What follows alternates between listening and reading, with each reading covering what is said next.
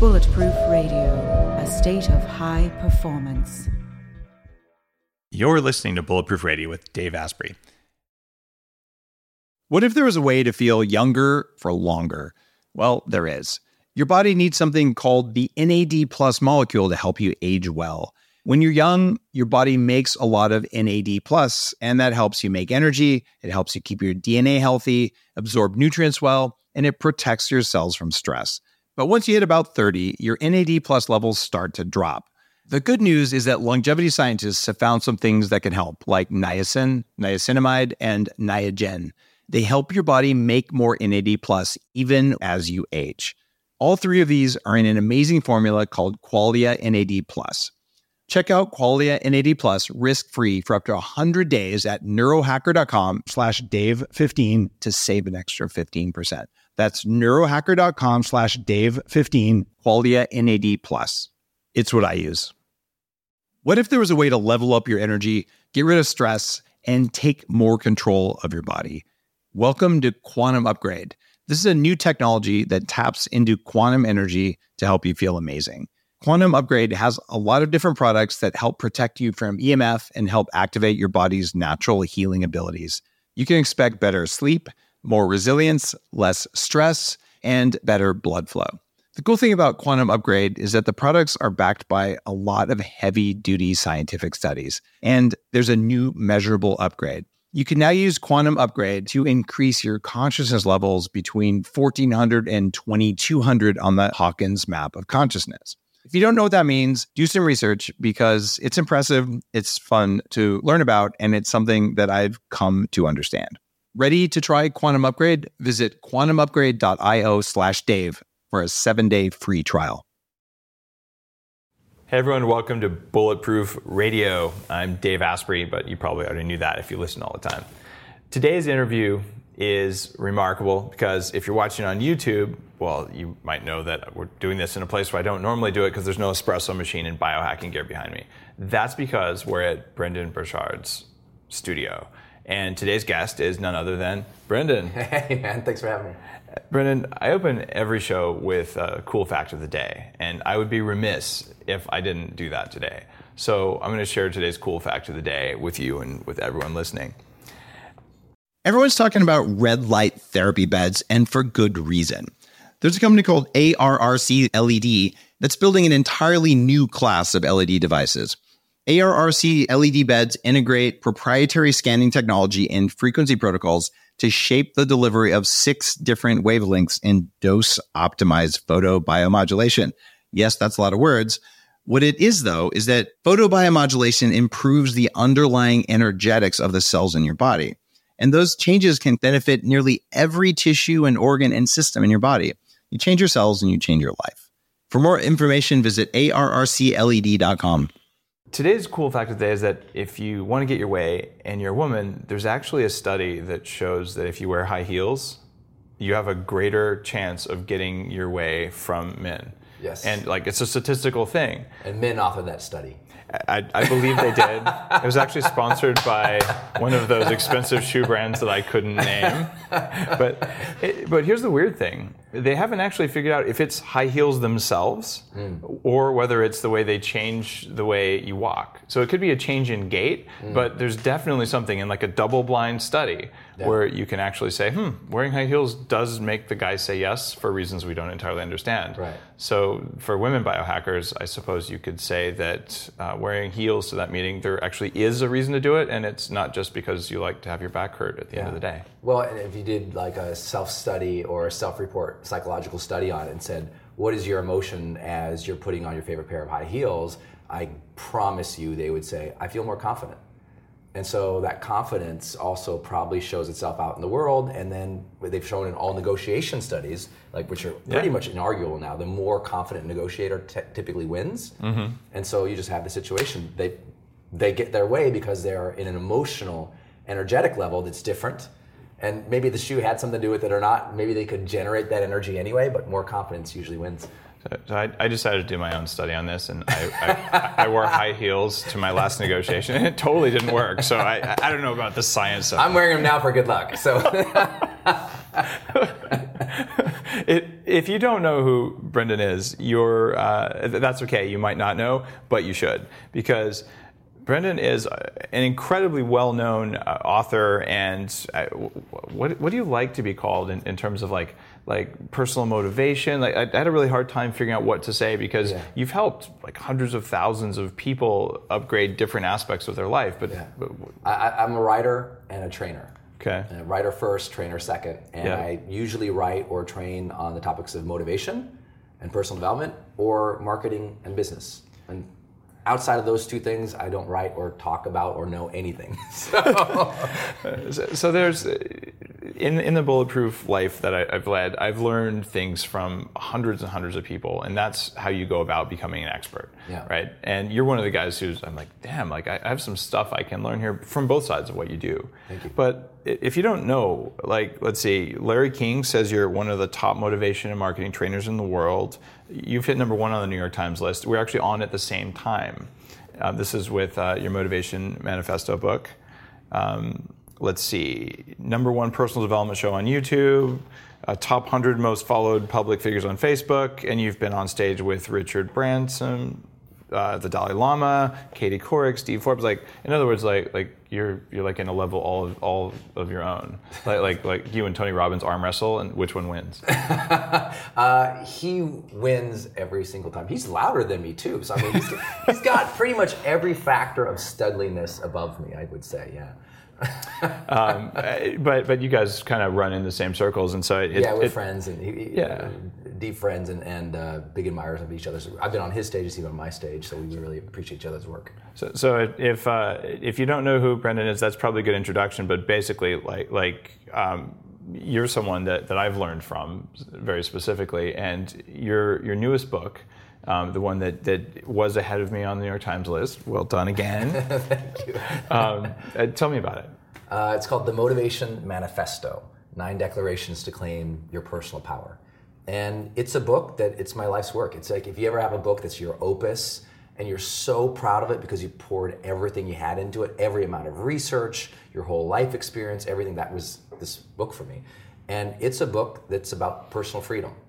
I, I make the argument in the book that the main motivation of mankind is seeking personal freedom, which I define as that ability to fully express who we truly are and pursue the things that are meaningful and important to us, pursue our dreams. And we want to be free to do those things. We want to be free to be who we are. We want to be free to go after what we want. But we have these two enemies that get in our way every single time. And one is self oppression, we put ourselves down. So we struggle with doubt and delay and divisiveness from other people. And then there's social oppression, which is the reality that there's critics and people who judge us and people who aren't always nice and kind and supportive of who we are or what we want. And life is about dealing with those two things dealing with the ways we keep ourselves down and oppress ourselves, dealing with the critics and social oppressions. Some social oppression, you know, political tyranny, but sometimes it's also like office politics. Yeah. And so, how do you deal with those two things? And this is a book about that. Let's learn to find our own freedom by overcoming our stuff, overcoming the challenge with other people. And I just give nine ways to do that in the book. So the closest book that I could kind of compare this with is is maybe Think and Grow Rich, where like you're, you're really laying it out there, and and the style of your book is is very much uh, like traditional, like like like set of declarations. Yeah. It, it doesn't read like kind of a soft new agey thing. Uh, t- tell me the story of how you managed to get a book out that was like classically strong versus sort of popularist. Yeah. Like, you, you go to write something called a manifesto, you know you have to be a good writer. yeah. And, and I wasn't. Honestly, I, I, like, this book, when you read it, uh, I've had readers, you know, millions of readers say this is so much better than anything written before because I spent two years studying how to write this book. So I did a two-year deep study in revolutionist rhetoric. Wow. To fi- try to figure out how did the great leaders of our time, like revolutionist leaders, like the founding fathers of our country, or revolutionists or founding um, members of other countries, how did they talk about the desire to pursue personal freedom? Now they were talking about political freedom, But how do they do it? Because it's a trick, right? Yeah. How did how did, if you think about it, how did the founding fathers say to an entire uh, 13 colonies at the time, which were just under around 3 million people at the time, you know, you're enslaved by Britain, and we need to change that. And so, how do you tell someone that they're trapped and they're caged at the same time tell them they're powerful enough to change it? It's a trick. You have to learn how to do that. And so, and I didn't know how. And so I had to really study the language. And so this book, the reason I think it won all the, the, the accolades it's gotten from real writers so far Yeah. is because it opens up rewriting the Declaration of Independence, and we call it the Declaration of Personal Power. Yeah. But it's it's a true I keep to form of the format, the structure, the the pentameter of great writing like that because no one writes like that anymore. But I brought it a little modern edge and put a little bit of just you know ferocity into it because I think people right now are, are they're restless. There, there's a lot of frustration and stress out there that's aimed internally, but also to the world. And they're like, I- they- there's like you can feel the stirring of people wanting to revolt or change, or at least significantly transform their lives. And I want to tap that energy and put it in chapter one. So we overlaid the Declaration of Independence, and that's why the book feels so momentous. So I did not know that you that you were had done the Declaration of Independence thing, but it, come to think of it, it does feel like that. Like like this is the way it is, but I would say it's more like personal independence uh, in- in terms of it. That's why I call it personal freedom. Yeah. Yeah. And and for people listening on on the show today, uh, you guys know that that the art of biohacking is like changing the environment around you or inside you, so that you have control of what happens in, in your body and and thus in your life. And there's a, a set of things, you know, you're taking your vitamins or getting enough sleep. And you and I've like had some offline discussions, Yeah. like comparing our vitamin baggies and stuff.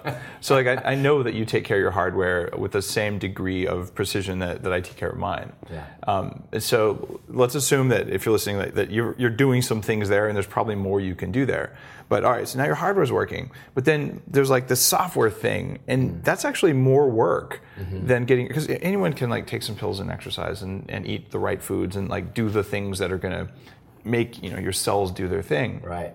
and for some people it's more work than others.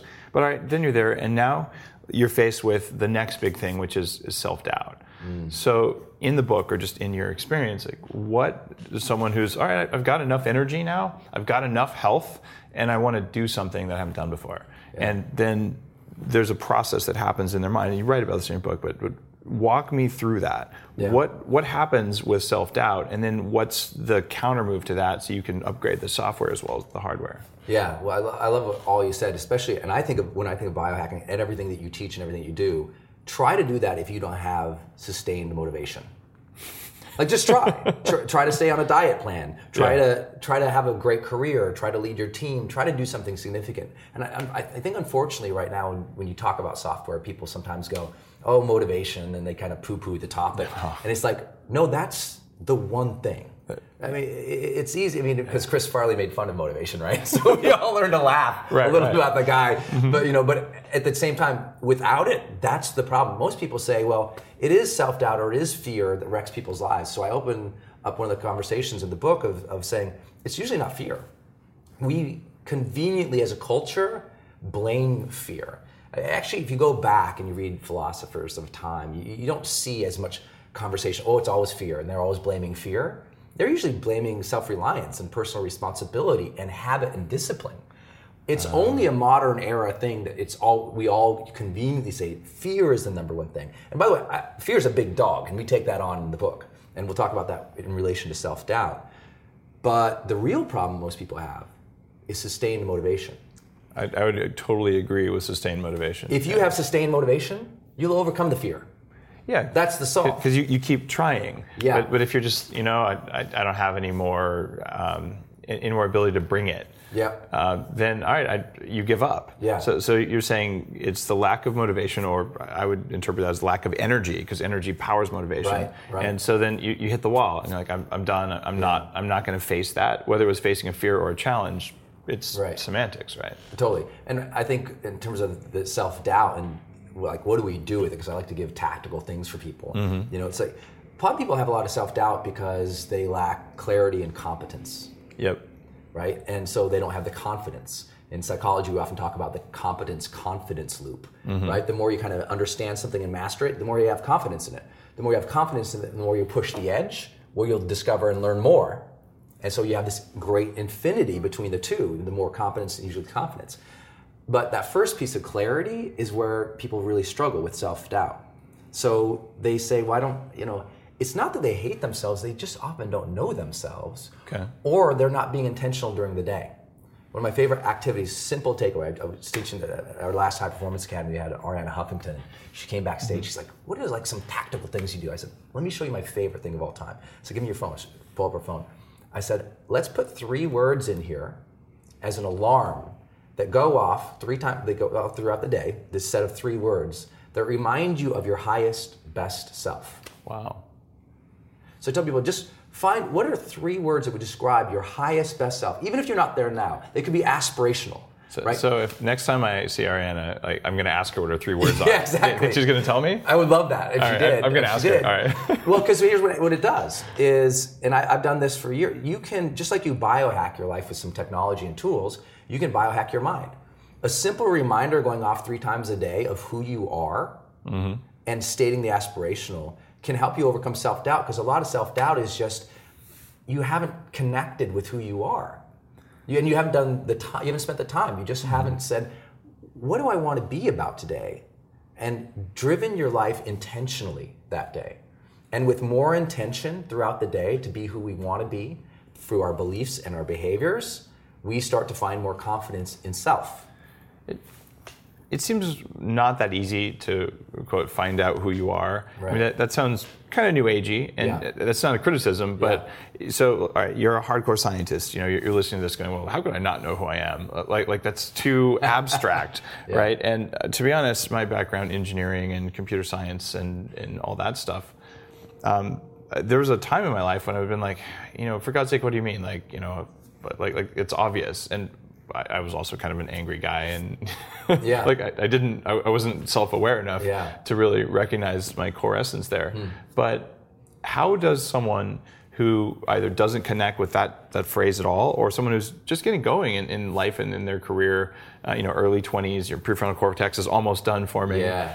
Um, how do you find out who you are in order to then Some people do that? Don't find it. Don't Okay. try to find it. It's like I, mm-hmm. you don't find your purpose in life either. You walk out the door one day and you know the piano of purpose falls on your head and you're like, oh, I found, I found it. It just The- hit me in the head. It doesn't the work The piano like of purpose? No, I said, d- don't find out who you are. Decide Yeah. who you are. Okay. So, so And you, if this- you have control of that and you decide. All right. You, yeah, and that's what these three words and this activity of just, it's so simple, but as you know, if you're not intentional about your food each day, you're gonna end up fat, slovenly, and just destroyed. it's true. Because that's what the society will just push you to convenience and ease and speed, and you'll take it and you'll consume too much. Yeah, fast the same food thing the time. happens intellectually and psychologically for us, right? The world says, no, just go, you know, go with the flow, just be easy, you know. And so a lot of people just show up in environments and they have no presence or intention at all. And the less presence and the less intention you have, the more self doubt. But once you have presence and intention, and it's something you choose to have, let me give you an example. If this sounds too esoteric for people, because sometimes, yeah, yeah, what was kid Brendon talking about, you know? Um, the Dalai Lama.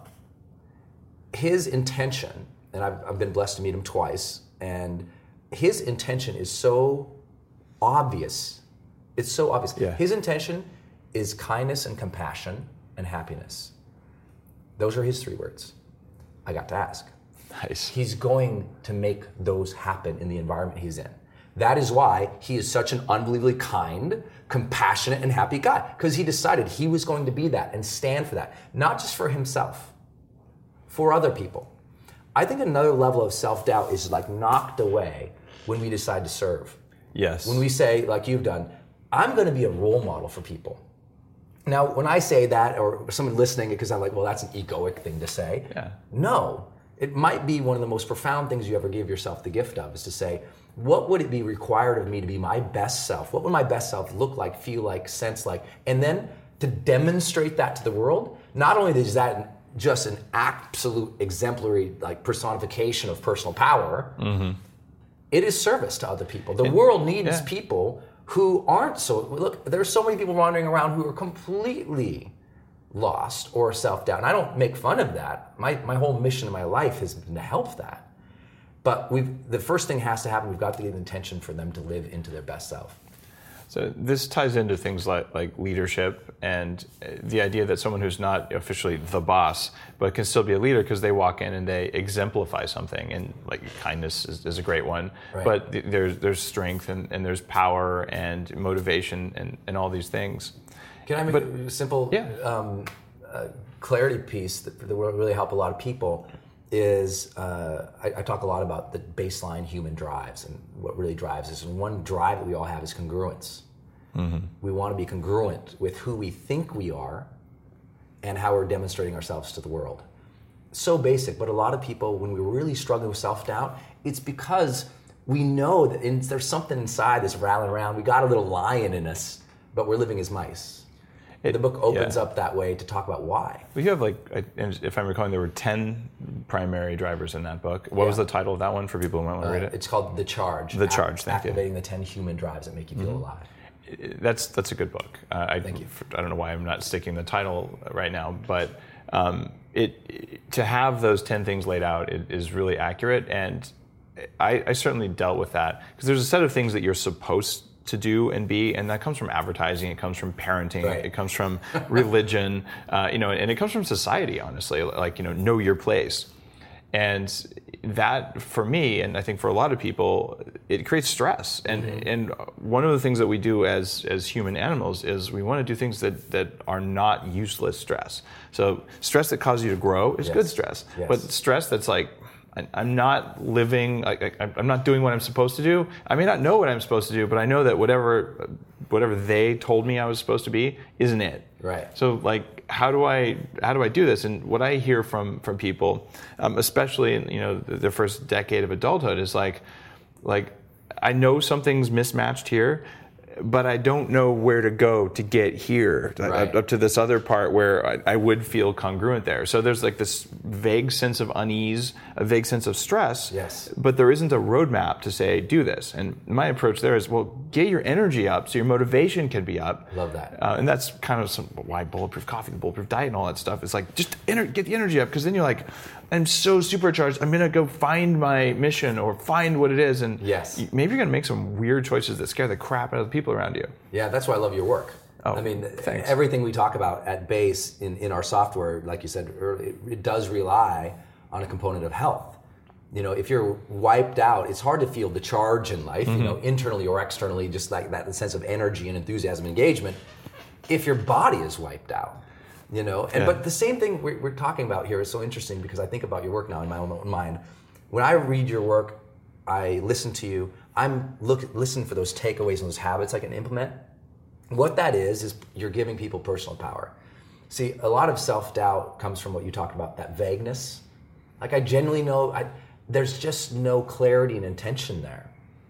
And so as soon as they have that, everything can start to shift in a new direction for them because now they're focused on it. And part of um, we give this framework for motivation and this idea that motivation is sparked from ambition, that you kind of have to have a desire for something more Yeah. to, to spark the ambition. Like, what is it that you truly desire? You have to be hungry for something, and you have to expect that you can go get it. But the second thing is attention and effort.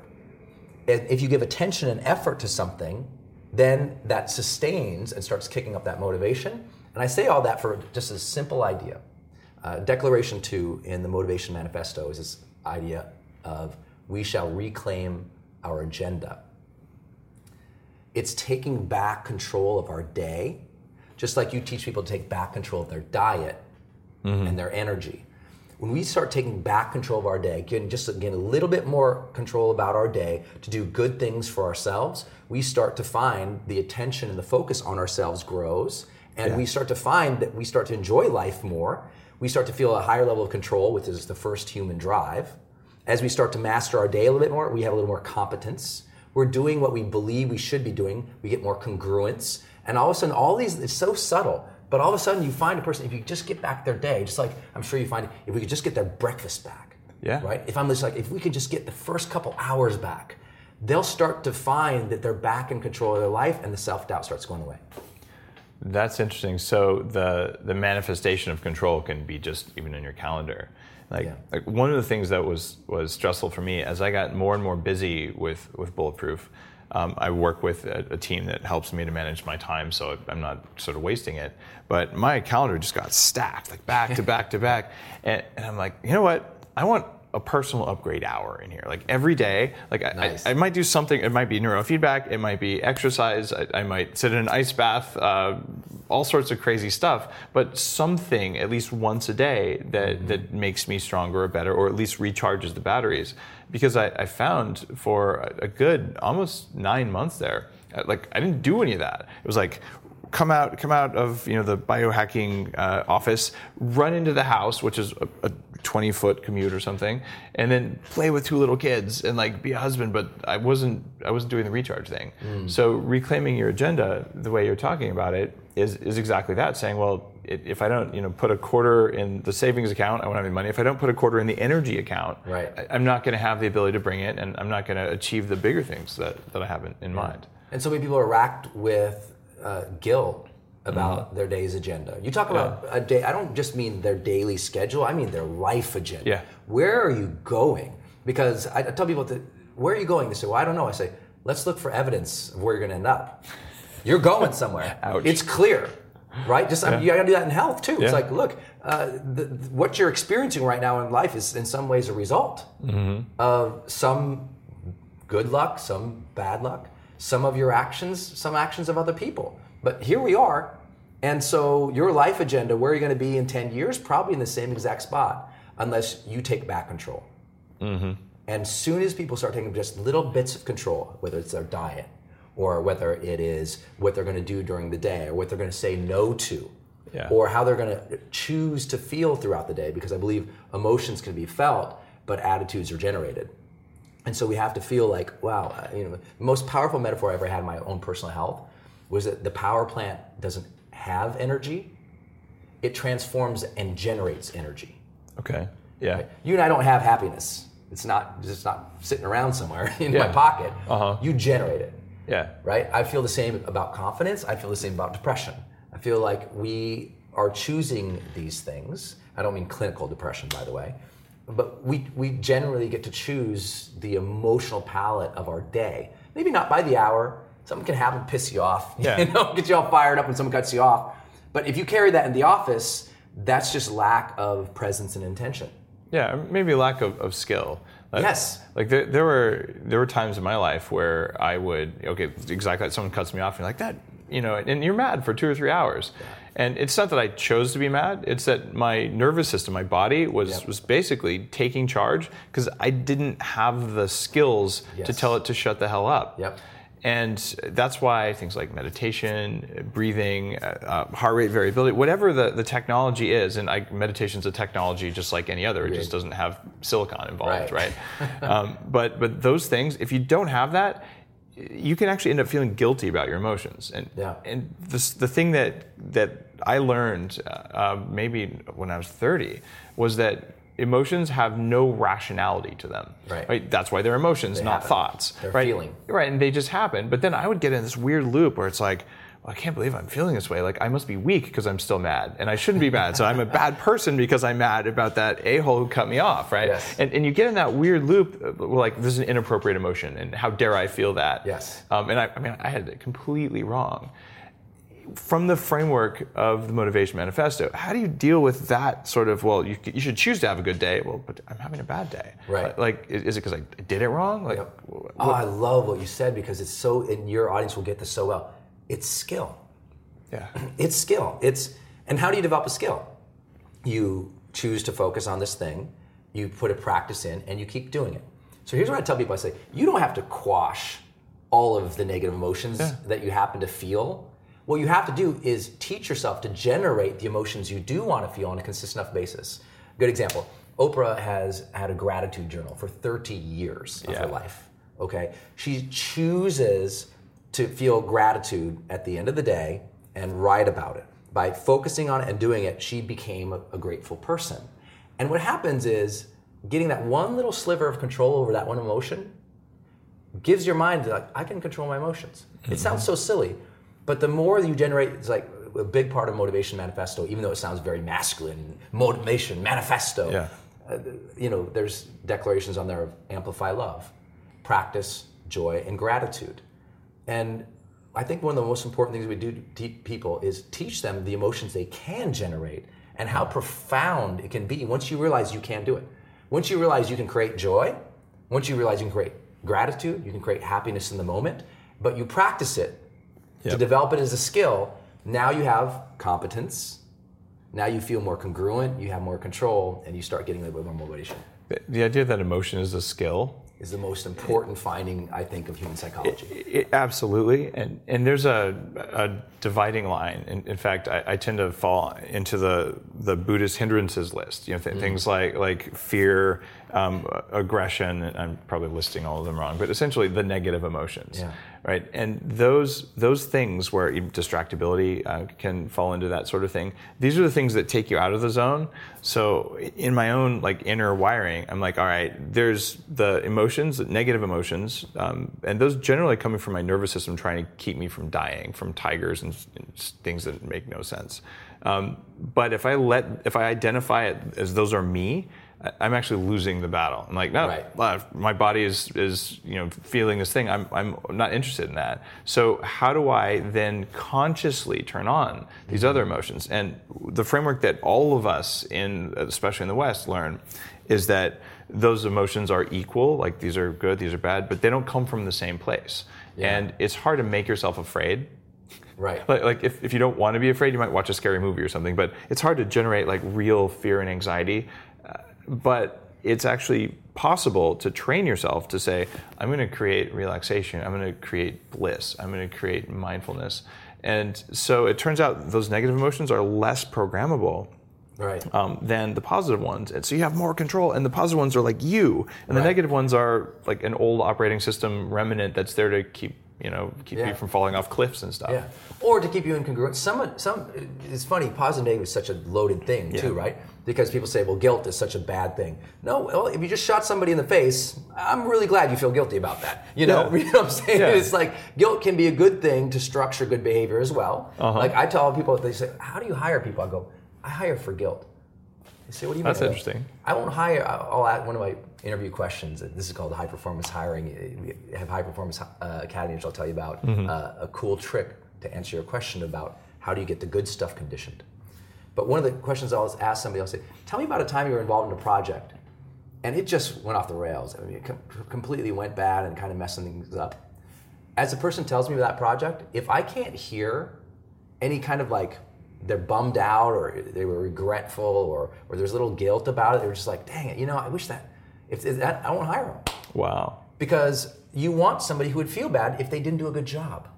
Yeah. That's not necessarily a bad thing. Now, I'm that's That- that I'm just doing that as a integrity quick too, right? qualifier. Yeah, yeah. Yes, as a quick qualifier. Um, yes, and what keeps us in integrity is we would feel bad if we did something else. So feeling Yeah. bad is not necessarily a negative thing. It's a negative thing when it takes over us. Yes. And it endures. And so let me t- teach you that trick from High Performance Academy. It's called RWID, relative weight of importance and duration. It's the secret to tell whether or not somebody is healthy psychologically when dealing with negative emotion. Mm-hmm.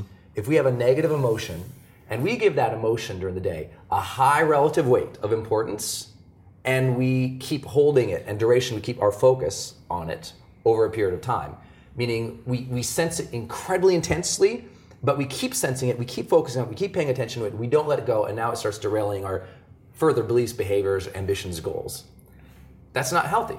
Yep. But knowing that also gives us power too, because we can choose to have an emotion, to create the thoughts in our mind to have an emotion, uh, even like confidence.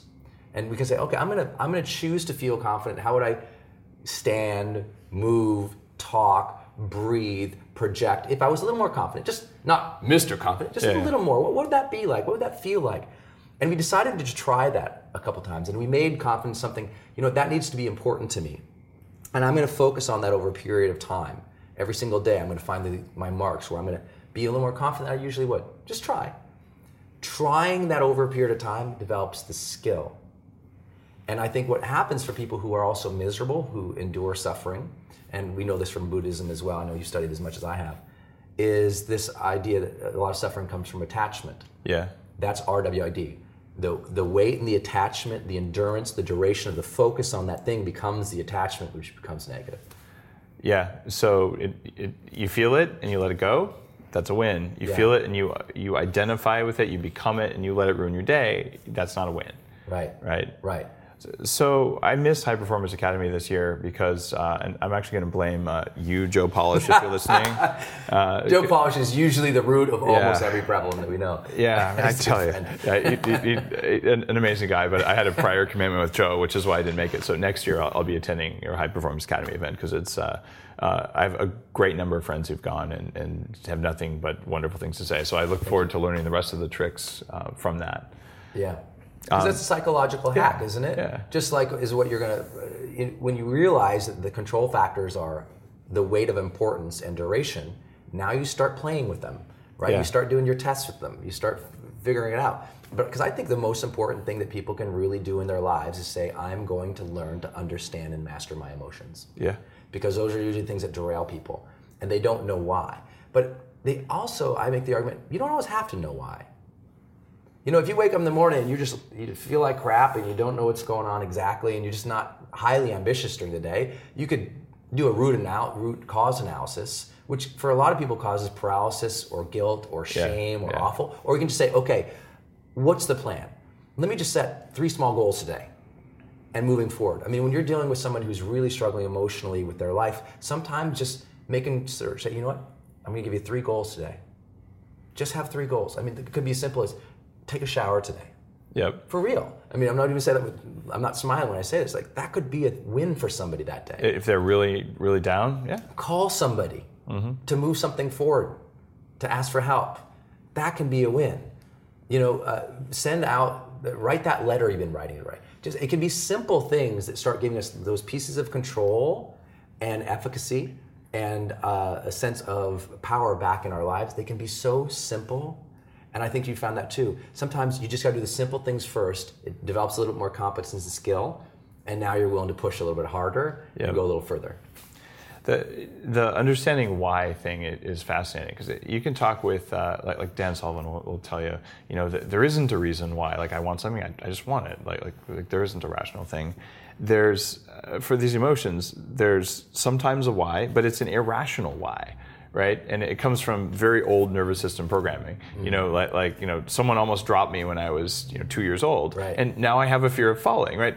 You're not going to know the why. You're probably never going to know that unless you're doing some weird psychology thing right? Um, but the fact that okay I, I know there's this association here but you can still cure or prevent or reprogram that fear of falling if it's getting in the way of your life without necessarily connecting the dots to the why That's right. And so, and it's really important for people to hear that. And and I'll, I'll, say this next thing with prefacing it. I'm not a psychologist. Um, you know, you, you've read a thing or two though yeah, I've read a thing. I'm not, I'm not a therapist. I'm not a psychoanalyst. I'm not a neuroscientist. You know, nothing that ends with ist that I know about. But here's what I do know: all effort of therapy, and uh, all effort of therapy, even if it goes back, even if there's regression, even if there's conversation, even if there's hypnosis, Yep. any effort to explore the past always results the same in all therapies. It is coming back today with the client to make a decision today about what they're going to be about and what are the healthy beliefs and behaviors they can now institute in their life to grow and go.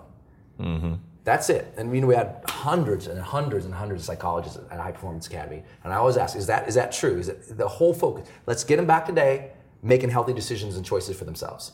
That's the focus. So sometimes we can just make those decisions and just start implementing them and catch up to ourselves and start feeling better Yeah. about ourselves and then explore, you know, our own self-awareness in greater depths from a place of confidence and success versus a place of just being debilitated.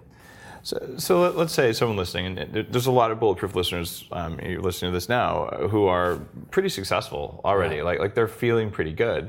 But I, I get these phone calls and, and emails from people, and they're like, you know, I, I've had a great career, um, but I, I, they're not feeling congruence, the thing we talked about a little bit earlier, right? And a lot of people, especially, you know, I'm, I'm slightly over 40, just turned 42.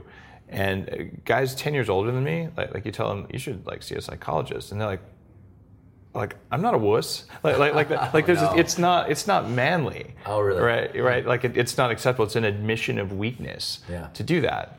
So, what's your answer to people who are like, "Well, there's nothing wrong with me. Like, like I, am not going to admit that that a desire for improvement is something wrong with me, or I'm not going to yeah. see it that way." Well, you? first, I don't agree. I think I think the best if you've been struggling with any emotion, or you've been struggling with momentum in your life for a period of years and years and years, that is proof evidence you need to talk to somebody and ask for help.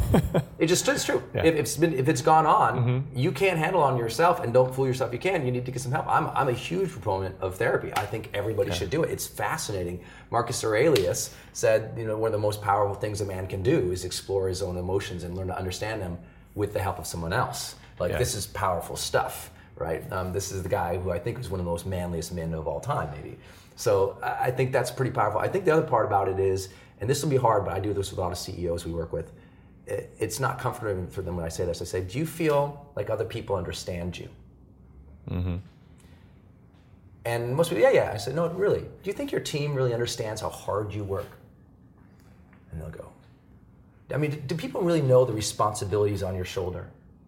I'll start asking them. Yeah. And sure enough, they start to say, No. And over a period of time, what I always find, especially at high performers, I mean, the top level guys, I mean, Fortune 50 guys I coach, right, who are like just up there. Here's what often they get in a place psychologically in their life at some point where they go, they don't understand me. They don't understand me. And that is the most dangerous place to be in the world. Sounds like a 16 year old. Right? Exactly. and here's what ends up happening. Here's where that's actually, it's, the trick is that it's, it's, the amazing thing is the actual, I think my perspective of it anyway, is that when someone says they don't understand me, that's called the caged life. You, you take a, a, wild, ferocious, free, powerful animal, throw them in a zoo, put them in the cage. Watch what happens. They're ferocious, they're mean, they're activated, they're aggressive for a period of time, and then they end up becoming resigned. They go to the back of the cage, they kind of huddle down, they look at everybody walking by, and they just, there's this look of aggression, but there's resignation there. They've just sat back, they've given up, they're frustrated. They're, you know, they're there. This happens for a lot of executives they get more and more successful, more and more responsibility, bigger and bigger team, more and more money, and they start to say, people don't understand how hard it is for me. Oh, look at them judging me because of my money, fame, wealth, influence, power. And they just start becoming resigned. Wow. They become frustrated. And from a place of resignation, there's that gorilla in the cage has no motivation. It won't eat. Wow. And so when a powerful man has lost, or a powerful executive, doesn't matter. I'm yeah. using the, the, we were talking about a man yeah. earlier, but powerful person is in a place in which they don't feel a lot of motivation. It's because they became resigned and they started saying, they don't understand me. And guess what that is? Ego. Yeah, there you go. In, in the Motivation Manifesto, we talk about one of the, our internal demons is called division. That I feel separate from others. Mm-hmm. That's ego and it says, I am separate, better than, holier than thou, or less than. That's yeah. all ego. And so here's the number one problem with that. It's for someone to say, they don't understand me, that's not a wimpy thing to do. That's actually the highest level of ego you can have. And the number one tragic thing happens with that person. Those are the very people who never ask for help. if you believe that people don't understand you, mm-hmm. why would you ask them for help? And that is why people don't get into therapy they don't get into, they don't do self-awareness. They don't come to my you know type of programs or personal development programs. They don't seek counseling. They don't do that because at some point they got fooled. Their resignation and frustration of other people it's really an egoic thing that says well people wouldn't understand me anyway so now they don't ask for help and they don't progress and they lack motivation. So back in maybe 2000, I, I, had a chance to spend some time with uh, David Pottruck, the CEO of Charles Schwab at the time. Mm and he, he was talking about you know emotional awareness. And you go back a decade not a lot of ceos would, would, would say that. So like he had balls for saying that. Cool. and i asked him in front of like 100 people. I'm like so like do you see a therapist? Like like what's the deal? Because you're talking about all this stuff. And, and honestly i have no idea what, what you're talking about. And and uh, i mean what is that? He's like yeah. He, he goes of course i see a therapist.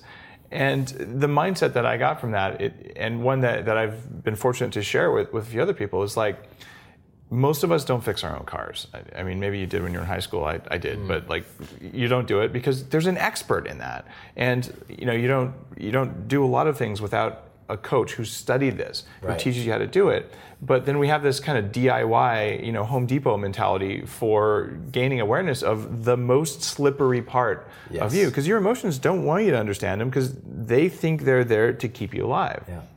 Um, for me, a lot of, of my learning has come from having like a lie detector on, on my head. You talk about ego, like your ego will hide from you. Yeah. But when there's a lie detector and I'm lying to myself because of my ego, like, I, like I mean, see I- this scratch and you, oh. it, like it makes you nauseous. Yeah. Like, like it makes you cry. Yeah. Because you're like, I can't believe I was doing that to myself. And then you're like, that was my ego doing it to me, like that that that bastard. Yeah. But um, it, it's scary stuff. But without an expert to act as a mirror, Yes, even that, like, the person, Yeah. you know, and this doesn't have to be a thing of, of, of, of us just saying everyone needs to get a therapist or, or go see a psychologist. If anything, I say to people, say, well, get a life coach, a high Yeah. performance coach, get a great friend who you can Yeah. dialogue about your your your your potentials. I mean, there's a reason that some of the most successful people in history had friends. They would get together for lunch and dinner on a continual basis for years and years and years, like a Warren Buffett. They would Yeah. just they get together with the same people and they talk through what's going on in their life. It is through the dialogue of what we're experiencing in our life that we often find our true self expressions. And so now, in doing that and talking it through with a friend, it can be anyone. I just tell everybody your number one thing in terms of competence building should be a lifelong pursuit of study of psychology and personal performance. And so, my, you know, I read a mm-hmm. book a week for 19 years in psychology or personal development or spirituality. I never missed even you know those times I was in the hospital, which you know about. Yeah. That that is what is it enabled me to experience the life that I want. I don't just mean I, I became externally successful, which I was blessed to do. I mean I have an unbelievably flourishing emotional quality of life. I love my life. Yeah, I, it I, I'm shows, happy. I'm, I'm energized. I, I can pick the emotional palette that I want to play from. If something gets me down, it, it, it, it affects me in that way, it's an hour or less. And I'm gone. I'm moved on and I feel great. And I think that is a skill, and I would hope that everyone wants to get that. And I would say the number one skill, whether you learn it from me or somebody else, master your motivation. Master what is your ambition, what's your attention, what is the uh, awareness that you have about where you're moving. Because at some point in our lives, we realize we're, we're either, the book talks about, we either become a straggler or a striver. And They're two different people. Like I, I have this visual metaphor of the striver being the, the, the person who has sort of a, a lance uh, of intention, and they, they throw that lance out into the field of the distant future, and they make it their effort to go get that each day, pick it Yeah. up, throw it forward. And there's other people who just kind of wander around, and they're usually marching under the canopy of somebody else's ambitions, somebody else's rules, somebody else's bureaucracy, somebody else's life. They're living their parents' life, their uh, professor's life, their peers' lives. They're marching under somebody else's banner because they never just said, What is it I desire? And really sat and did the work, threw it out, and then just took daily efforts to go get it. Yep. And it is those daily efforts that we start finding personal power. Again, they can be small at first, but then you're marching, and then you're striving, and then you're running, and then you find that balance and you find more power.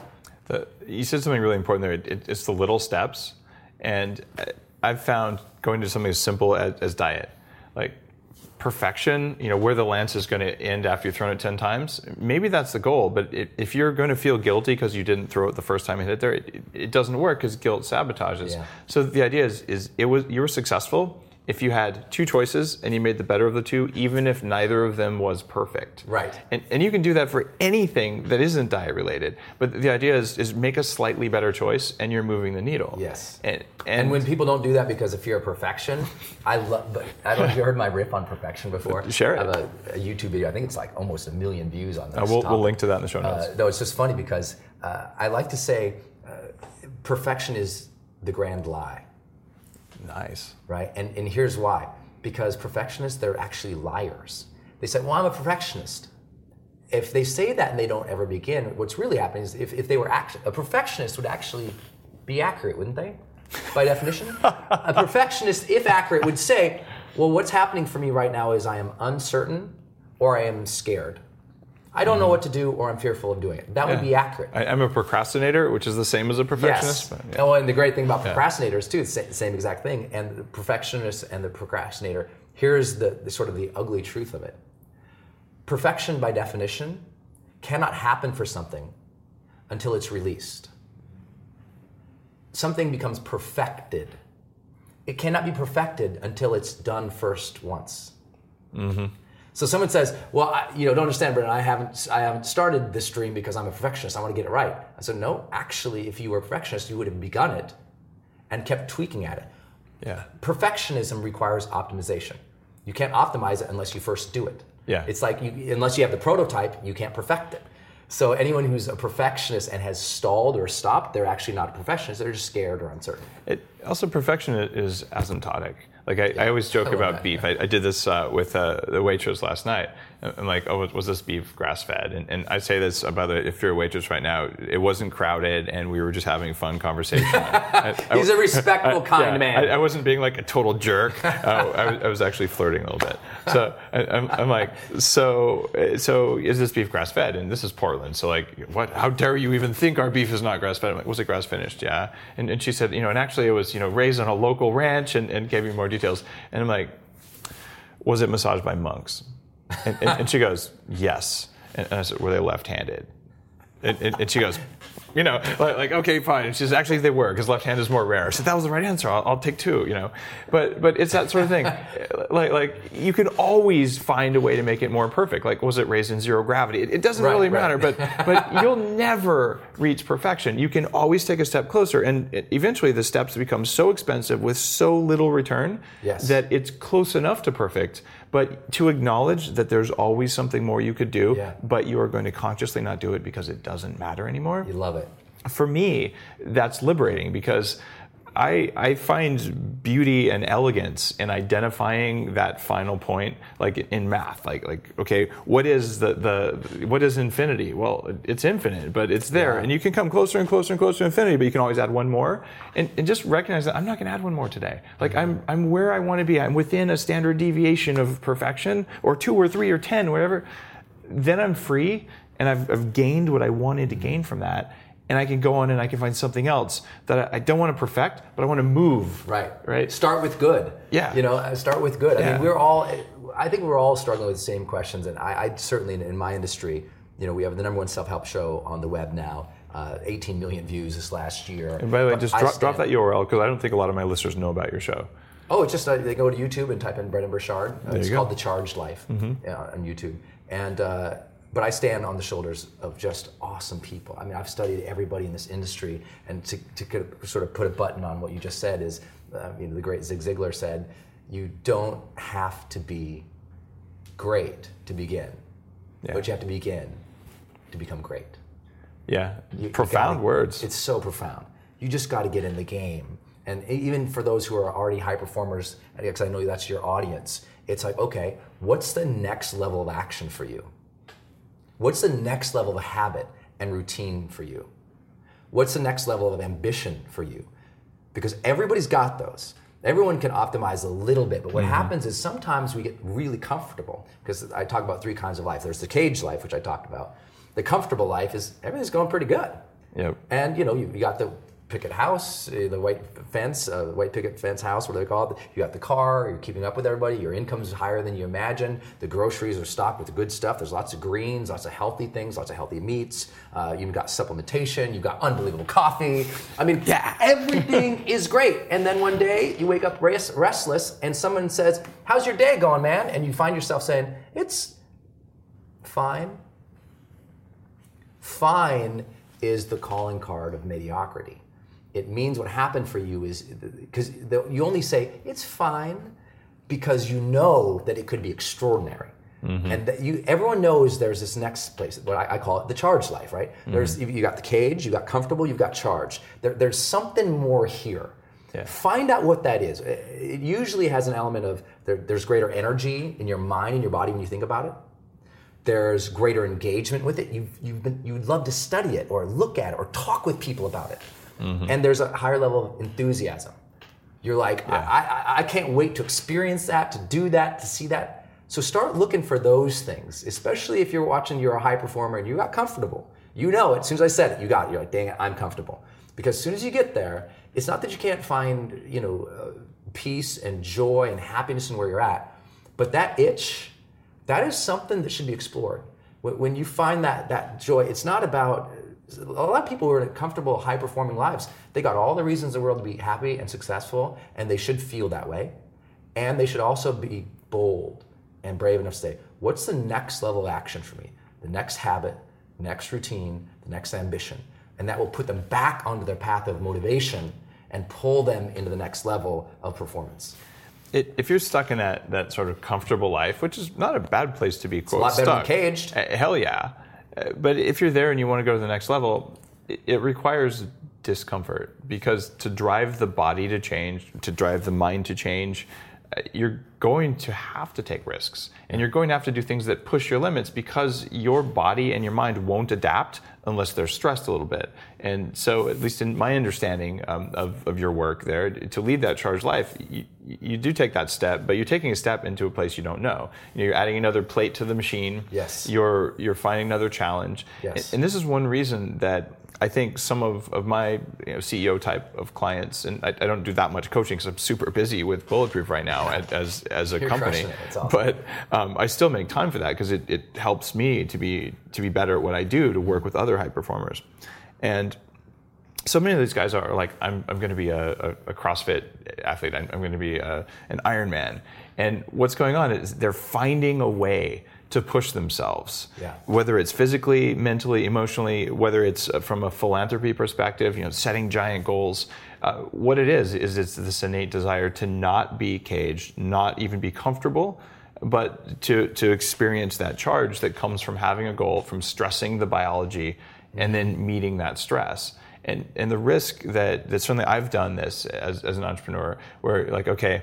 You can turn the stress up, so you're, you're charged all the time, but you're not recharged. Right. How do you avoid being so charged that you deplete? Yeah.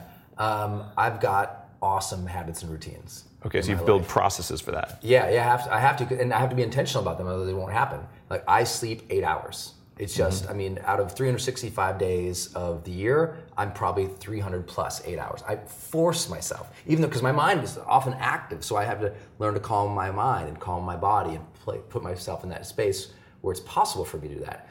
I take care of my nutrition like crazy Okay. because I think you know your your fuel tank has to be just optimized. So I'm crazy about my nutrition, but I also do mental breaks throughout the day. So the most important uh, high performance academy we teach the importance of 75 minutes to 90 minute breaks, significant ones.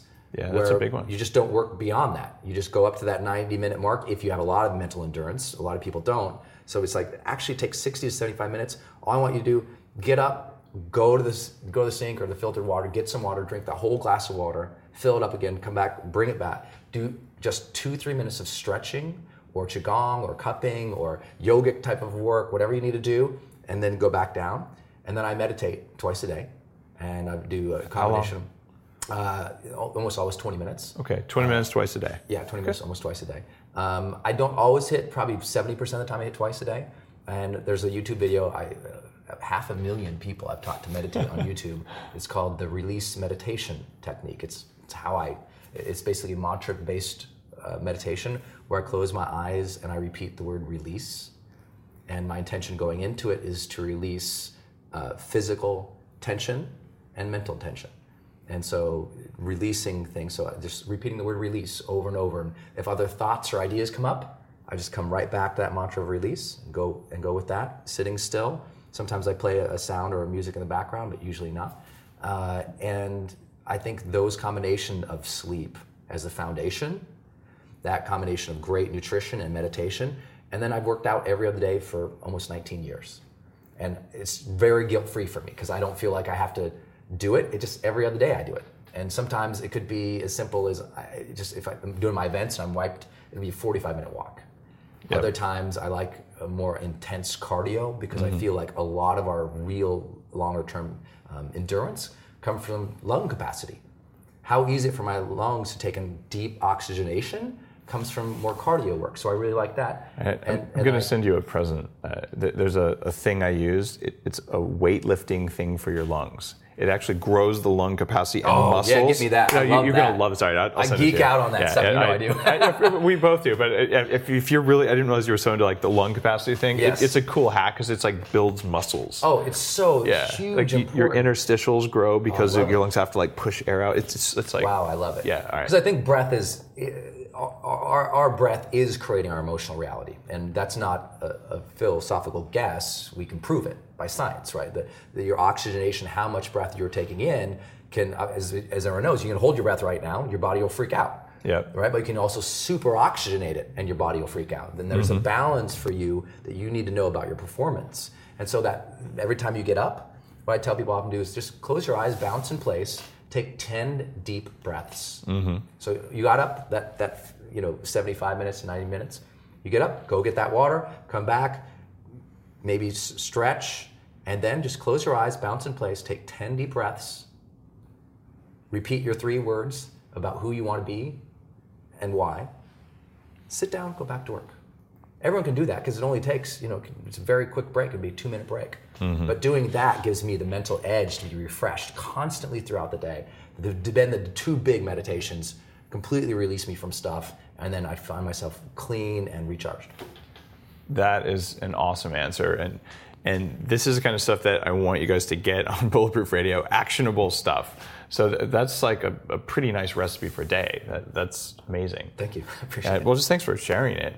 And I, there are so many executives that certainly you've interacted with, with more than I have, um, but they don't have a routine like that. It's often, you know, I'll wake up and I'll go for a run every morning, and and you're doing it every other day, which, which I think also shows some wisdom because stimulus, recovery, yes. stimulus, recovery, yeah. and when you're charged, it's so easy stimulus, stimulus, stimulus, stimulus, yeah. stimulus, and and you're talking about sleep, and you're talking about you know taking a break, doing things every other day. So man, you know, blows executives' yeah. minds too is I take the same philosophy in my relationship with my marriage, and I think everybody should give this a shot. So you take a 20 minute break. No, that's so good.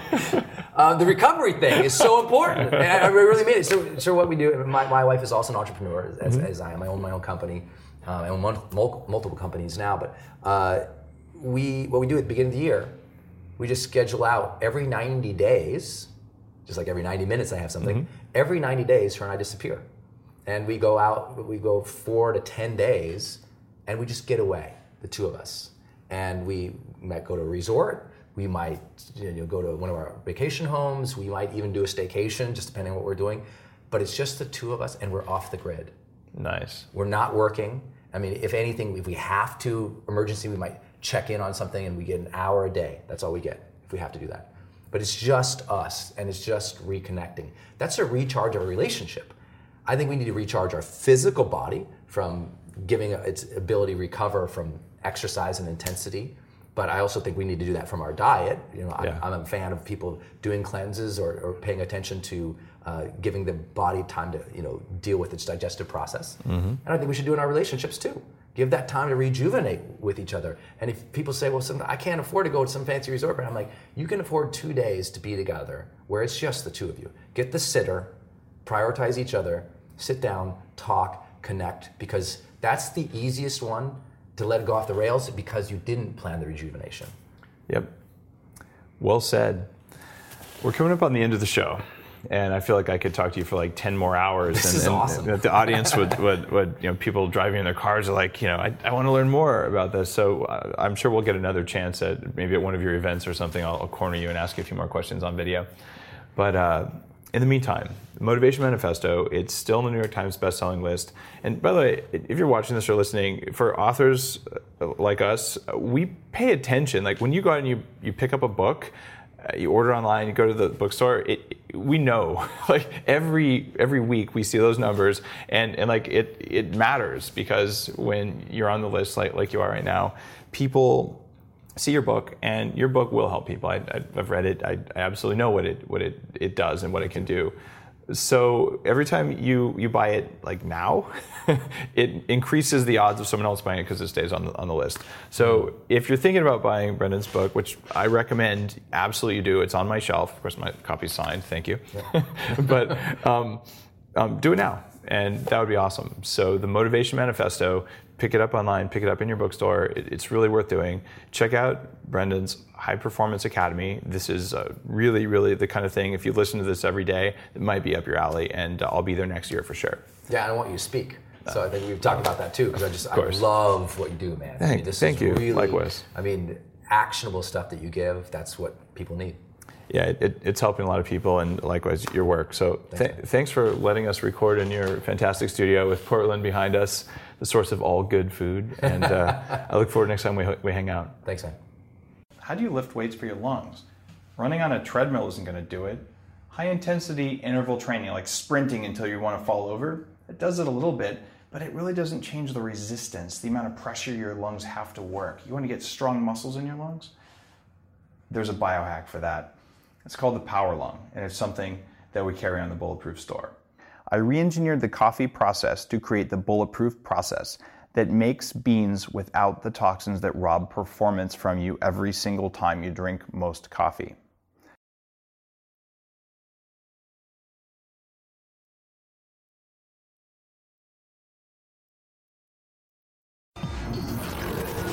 The Human Upgrade, formerly Bulletproof Radio, was created and is hosted by Dave Asprey. The information contained in this podcast is provided for informational purposes only and is not intended for the purposes of diagnosing, treating, curing, or preventing any disease. Before using any products referenced on the podcast, consult with your healthcare provider, carefully read all labels, and heed all directions and cautions that accompany the products. Information found or received through the podcast should not be used in place of a consultation or advice from a healthcare provider. If you suspect you have a medical problem or should you have any healthcare questions, please promptly call or see your healthcare provider.